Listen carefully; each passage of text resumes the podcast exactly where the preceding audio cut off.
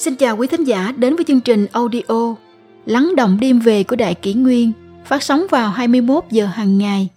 Đại Kỷ Nguyên hy vọng quý thính giả có những phút giây chiêm nghiệm sâu lắng sau mỗi ngày làm việc bận rộn.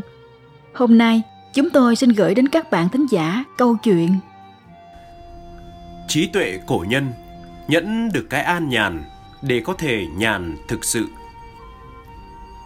Nói về tâm đại nhẫn, người đời vẫn lưu truyền câu nói của khổng tử, tiểu bất nhẫn tắc loạn đại mưu nghĩa là không nhịn được việc nhỏ sẽ làm hư đại sự. Vậy nhưng, nội hàm của chữ nhẫn đâu phải chỉ là sự nhẫn nhịt, nhẫn nhục. Bất cứ khi nào bạn thấy khó chịu, đau khổ khi phải buông bỏ một điều gì đó, bởi nó không tốt cho người khác hoặc cho bản thân, thì đều đòi hỏi phải có cái đức nhẫn có một loại nhẫn gọi là nhẫn trước sự an nhàn. Chữ nhẫn gồm có chữ tâm ở dưới và chữ đao ở trên. Chữ đao có hàm ý phải tôi luyện, mài rũa mà thành. Chữ tâm nằm ở dưới chính là nền tảng của cả chữ nhẫn. Đối với người bình thường, đao cứa vào tim là rất đau đớn và cực khổ. Còn đối với người có tâm đại nhẫn thì ngược lại, tâm này vẫn bất động dù đao kia có sắc đến đâu. Nếu tâm dao động thì không nhẫn được. Nếu tâm tĩnh thì càng nhẫn, càng bất động, tâm càng thể hiện ra sự đại nhẫn. Thế nên, bất kỳ việc gì có thể khiến bạn lao tâm khổ tứ, cảm thấy đau khổ, mãi chẳng thể dứt bỏ, thì đó chính là lúc cần tới đức nhẫn của thánh nhân. Với an nhàn, nghe qua tưởng chẳng liên quan, nhưng thật sự lại cũng cần tới nhẫn. Nhẫn chẳng cứ phải là khi bị người khác làm tổn hại, kích động đến tinh thần, mà chính là cả khi bạn chiến thắng chính mình, buông bỏ những nhân tâm không có lợi cho mình và người. Bởi có nhẫn sẽ có tĩnh, tĩnh lại rồi thì sẽ nhìn thấu sự vô lý của nhân tâm, dục vọng. Tĩnh lại rồi cũng lại khiến thân không động theo sự dẫn khởi của những ham muốn vô bổ. Trong cuốn Khuyến Nhẫn Bách Trâm có dặn rằng, cái hại của sự an nhàn cũng độc như chim chấm. Cổ nhân đã mượn chuyện này để cảnh báo người đời. An nhàn hưởng lạc sẽ khiến con người chết mòn.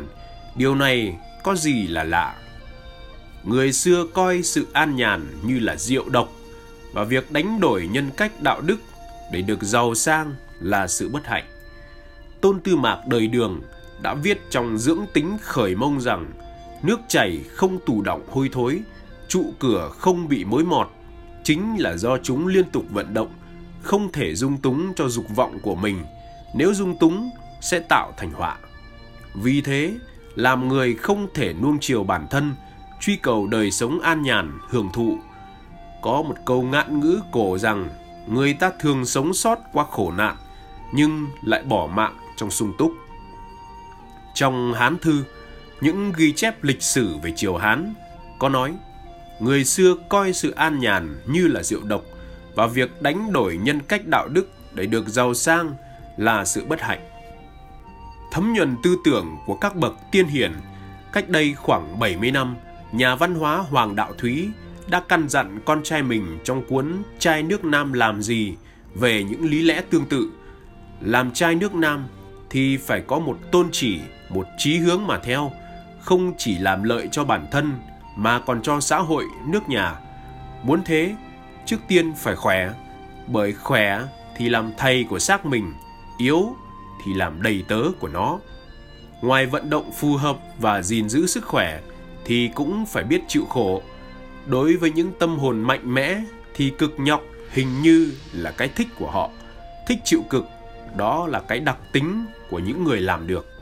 Trích trai nước Nam làm gì? Ngày nay, thế hệ trẻ dường như đang có xu hướng hưởng thụ, thậm chí làm việc cật lực gấp gáp lúc trẻ để có thể hưởng thụ an nhàn một thời gian sau đó. Đó là cái lý nghe có vẻ thuyết phục, nhưng thực tế đã chứng minh nhiều bạn trẻ khi an nhàn lại sinh chán trường, mất phương hướng – Tư duy hưởng thụ khiến chúng ta lại càng muốn hưởng thụ nhiều hơn và nguy hiểm hơn là khi nó nhiều hơn cả những gì chúng ta muốn bỏ ra. chúng ta sẽ bất chấp tích lũy của cải thật nhanh để có thể sớm hưởng thụ cuộc sống theo cách chúng ta tưởng rằng mình muốn vậy. Nhưng khi được như vậy, liệu chúng ta có thấy thế đã là đủ chưa? Người xưa nói về chữ nhàn như thế này: Một mai một cuốc một cần câu, thơ thẩn giàu ai vui thú nào, ta dại ta tìm nơi vắng vẻ, người khôn người đến trốn lao sao. Thu ăn măng trúc đông ăn giá. Xuân tắm hồ sen hạ tắm ao. Rượu đến cội cây ta sẽ uống. Nhìn xem phú quý tựa chiêm bao. Trích bạch vân quốc ngữ thi nguyễn bình khiêm. Đó không phải là cái nhàn hạ kiểu hưởng lạc an giật không màng sự đời bởi người xưa vẫn cho rằng nhàn cư vi bất thiện người quân tử không bao giờ để thân mình được thảnh thơi bệ giạc nhàn ở đây là sự thanh thản không vướng chút dục vọng, thèm khát thế tục, không tham danh lợi bon chen, không cầu ăn ngon mặc đẹp, nhà cao cửa rộng, là cái nhàn ở trong tinh thần.